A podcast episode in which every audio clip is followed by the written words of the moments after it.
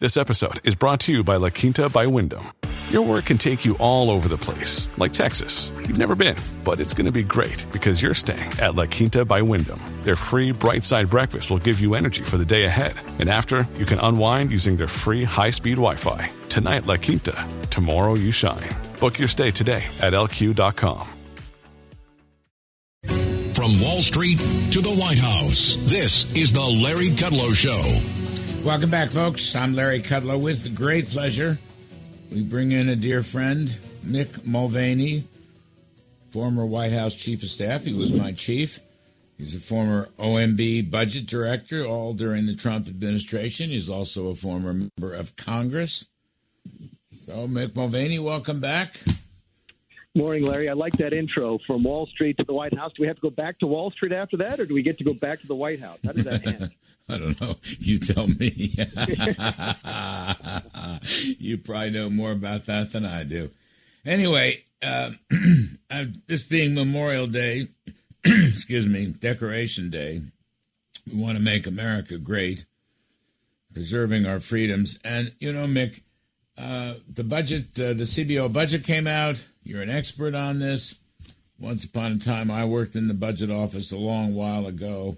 And I just want to read a couple of numbers because, I mean, we're going to have to make radical changes, I think, in the budget story if we are to achieve much more rapid economic growth of 3.5%, which we had for 50 years after World War II, but we've slowed to 1.5%. So here's some quick numbers.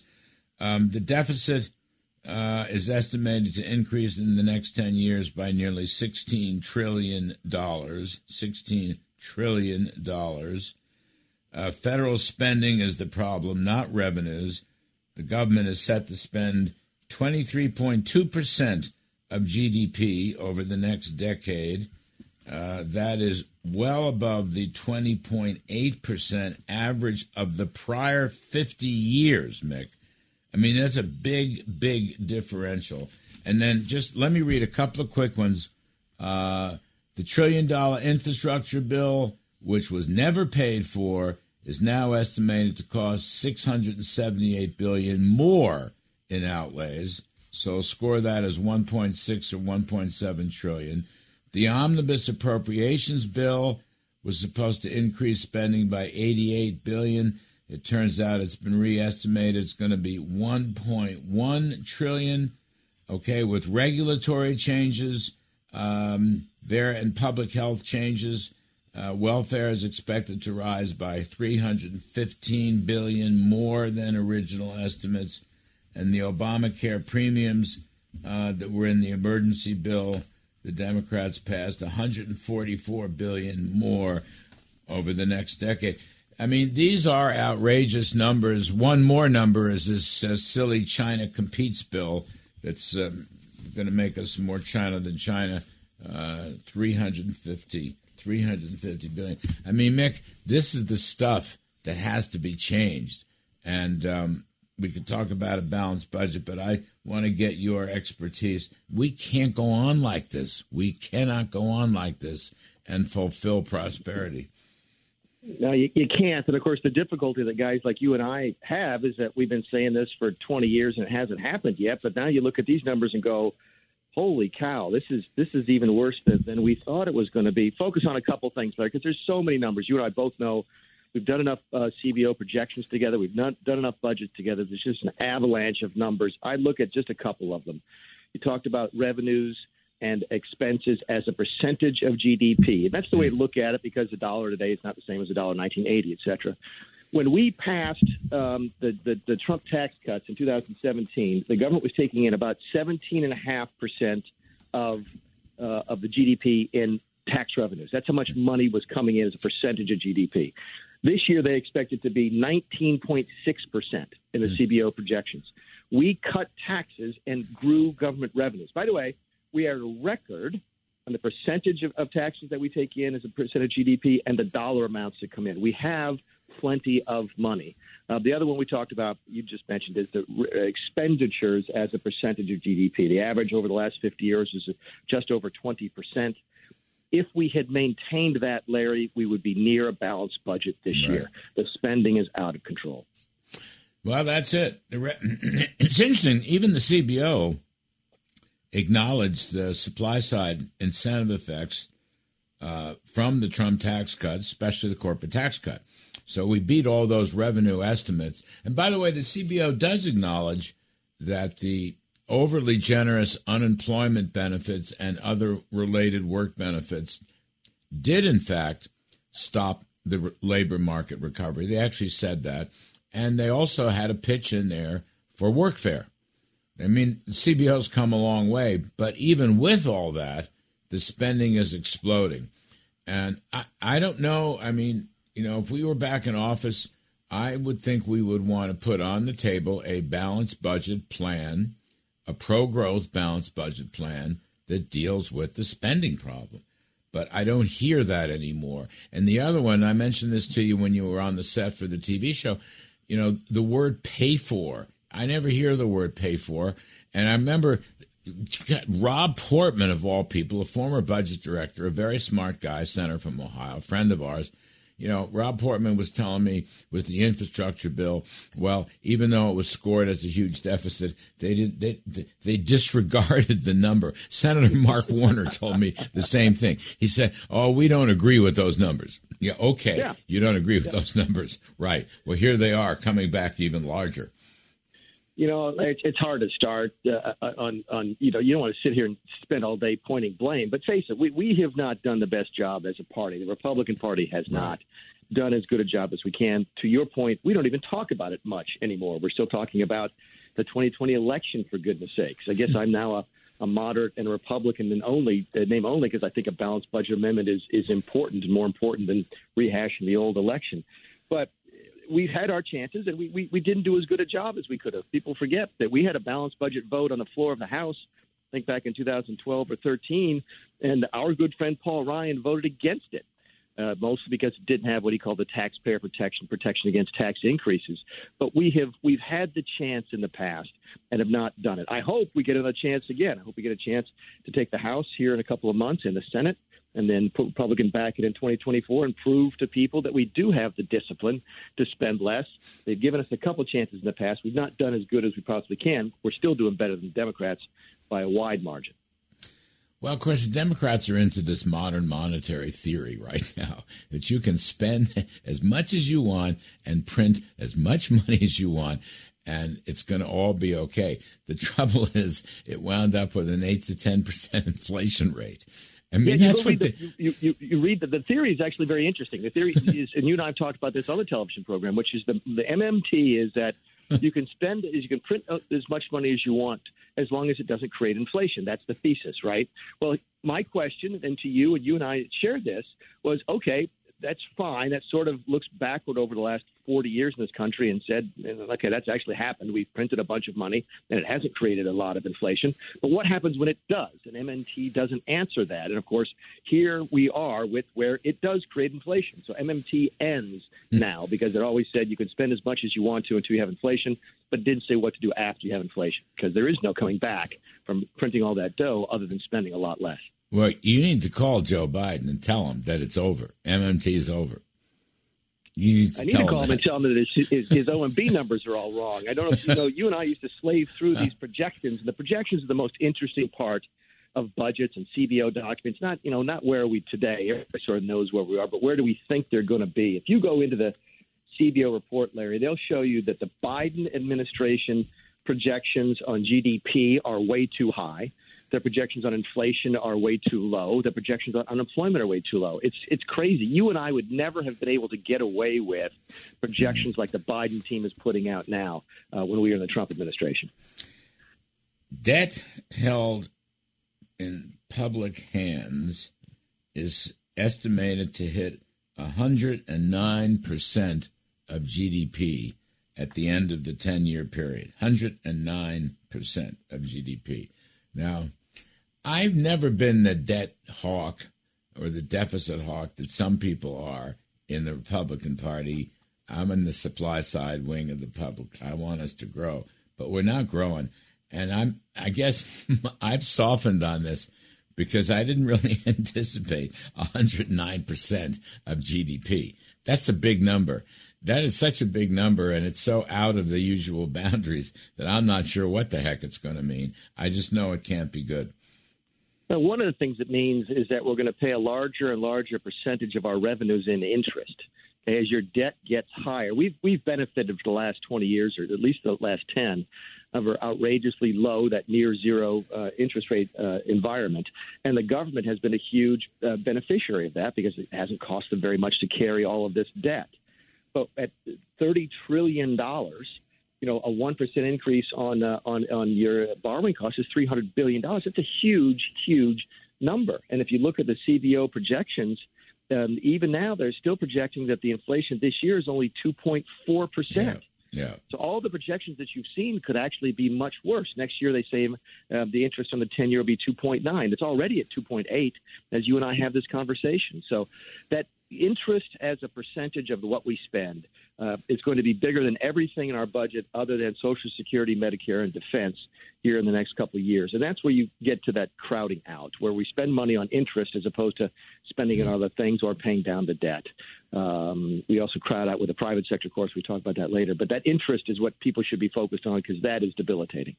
By the way, it's going to crowd out defense spending in the budget. And we're spending a lot of money on defense. Uh, I like that a lot. But nonetheless, all these factors will make it harder to spend on defense. And, Mick, Democrats, both parties have this thing now where Republicans want to spend more on defense, Democrats want to spend more on domestic. So what happens? We just spend more on both. All right, there is no discipline. There's there's no Gramm Rudman targets. There's no sequestration. There's no nothing. Yeah, I used to get people say, "Oh, there, why isn't there enough bipart- Why isn't there more bipartisanship in Washington D.C.?" And I said, "Listen, there's a great deal of bipartisanship on one or two issues." They said, right. "What are those?" I said, "Well, one is spending. Everybody likes spending money. You're right. Uh, there is a, a fiscal conservative wing uh, of the party. I know they're there. I used to be one of them."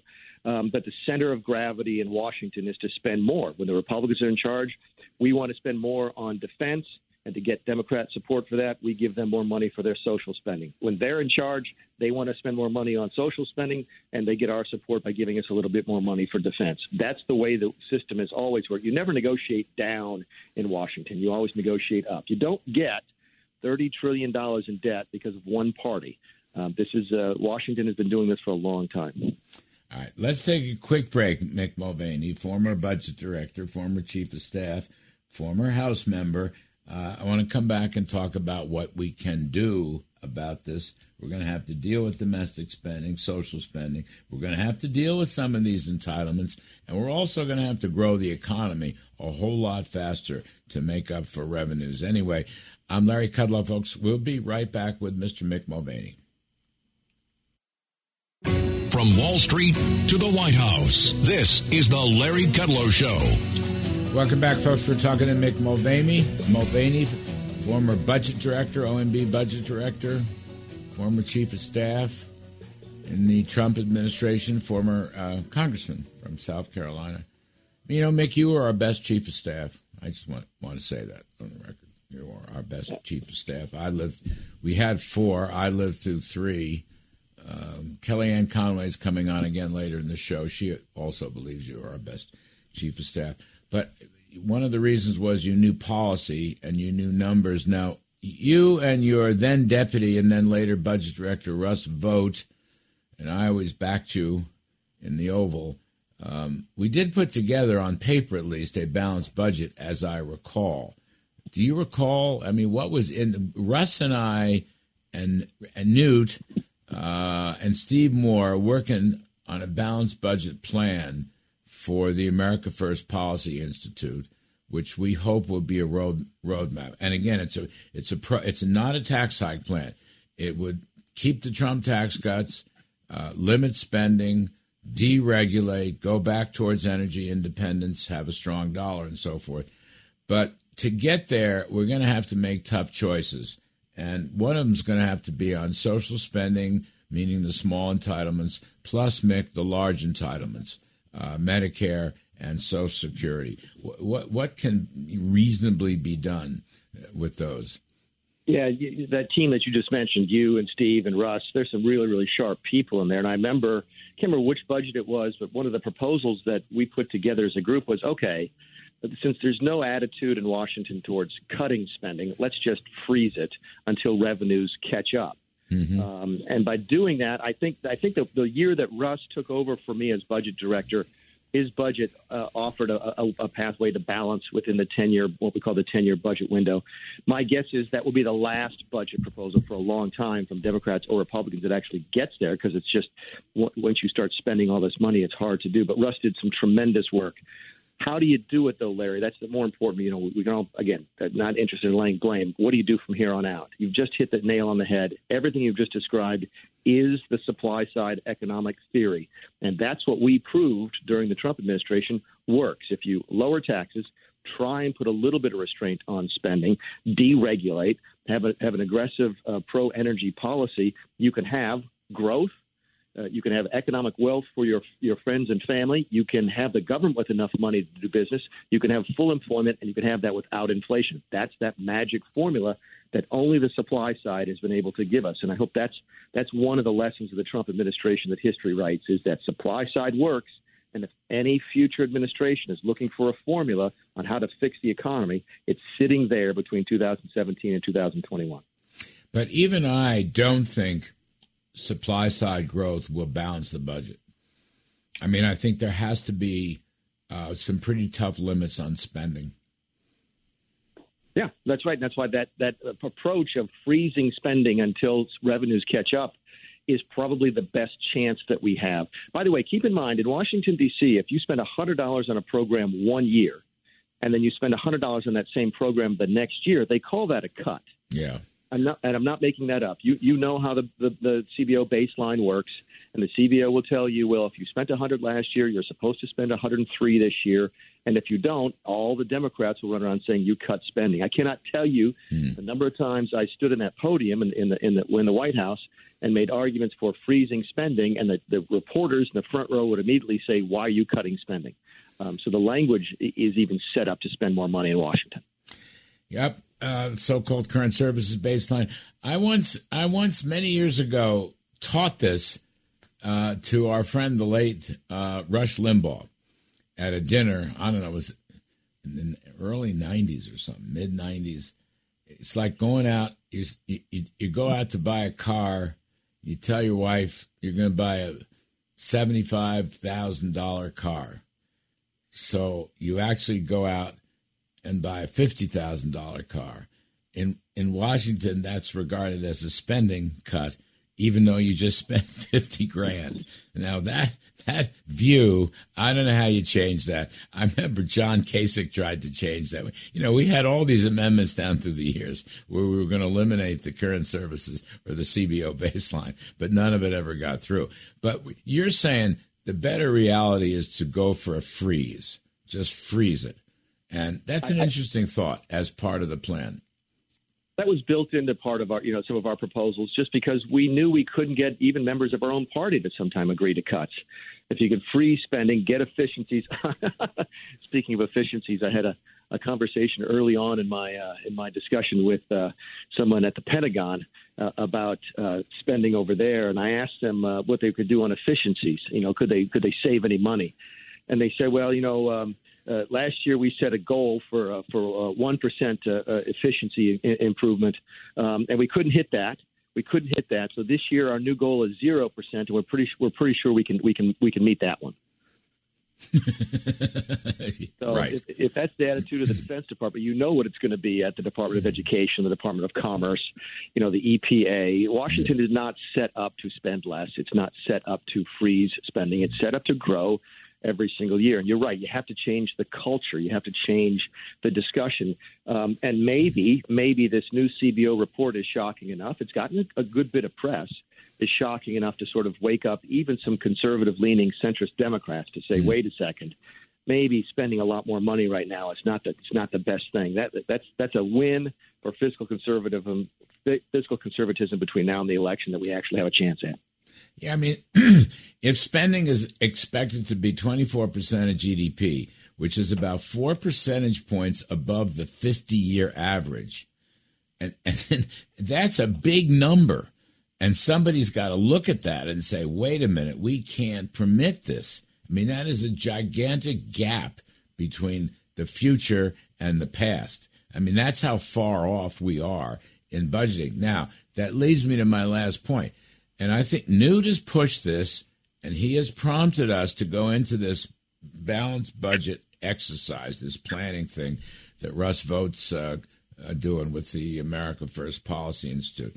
Um, I think, Mick, it's good to have a roadmap. I think it's good to have a, some sort of contract with America. I know that Kevin McCarthy is developing one in the House. Mitch McConnell so far does not want one for the Senate. But but let me just lay this on you. I don't think these things are necessarily great campaign weapons. I don't think the contract with America itself was a big campaign thing. I think though they're vitally important if you recapture, if the GOP recaptures both houses, if the cavalry does come, the cavalry needs a plan from day one. That's the point that I think um, Newt is making, and I think it's a good point. It is. And listen, I got nothing but faith in Russ. He was a great director of the Office of Management and Budget. And, you know, we used to describe Newt as an idea machine. I mean, he'd come up with 10 or 12 a day just keeping up with him was was was a full time job sometimes. So yeah, you're right. We need it not only to educate the public, we need to educate our own members. A lot of right. a lot of members of Congress don't know how to talk about the economy. They don't know how to talk about deficits, and that's fine. I mean, if you've got a military background or a education background, you might not be familiar with things like percentage of GDP and all that. We need to educate our own members so when they're out talking to the constituents, we can start to change the culture in our party and maybe the culture nationwide um, to where people don't want to spend a bunch of money because they now recognize that it costs them in inflation. I saw there's an article yesterday about the Democrats complaining that Biden's proposed $10,000 student loan cut wasn't mm. enough and said, go small, get rid of it all. And I'm like, please let the Democrats run on that because mm. I think the American public is learning you cannot spend all of this money without having some inflation in the current environment, and um, that may help the Republicans politically, but also may help us change the discussion. Well, that's the thing. The day after the election, after the celebrations, you have to have a roadmap. You ha- what to do. You cannot. I mean, if we capture both houses, Mick, and it's business as usual and we're negotiating or talking about just little marginal changes, that's not going to work. In other words, somebody's got to come in uh, with a plan. Here's what we're going to do. To me, it's the planning exercise uh, as much or more than the uh, election exercise. You got to be able to take the bit and just say, okay, here's where we're going to go. That I think is the point about the balanced budget uh, the balanced budget plan. Yep, uh, we had a thing called Simpson Bowles.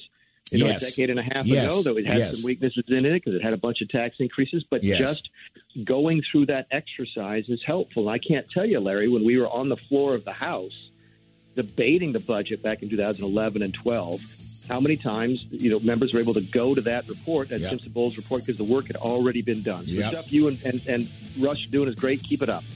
Thank you, Mick Mulvaney. Terrific stuff. We need a big change in Washington. Got to change the swamp. Make America stronger. Give us some growth. We're going to take a quick break. On the other side of the break, we're going to talk about the energy crack up right now. The energy crack up and how to fix it. I'm Kudlow. Please stick around.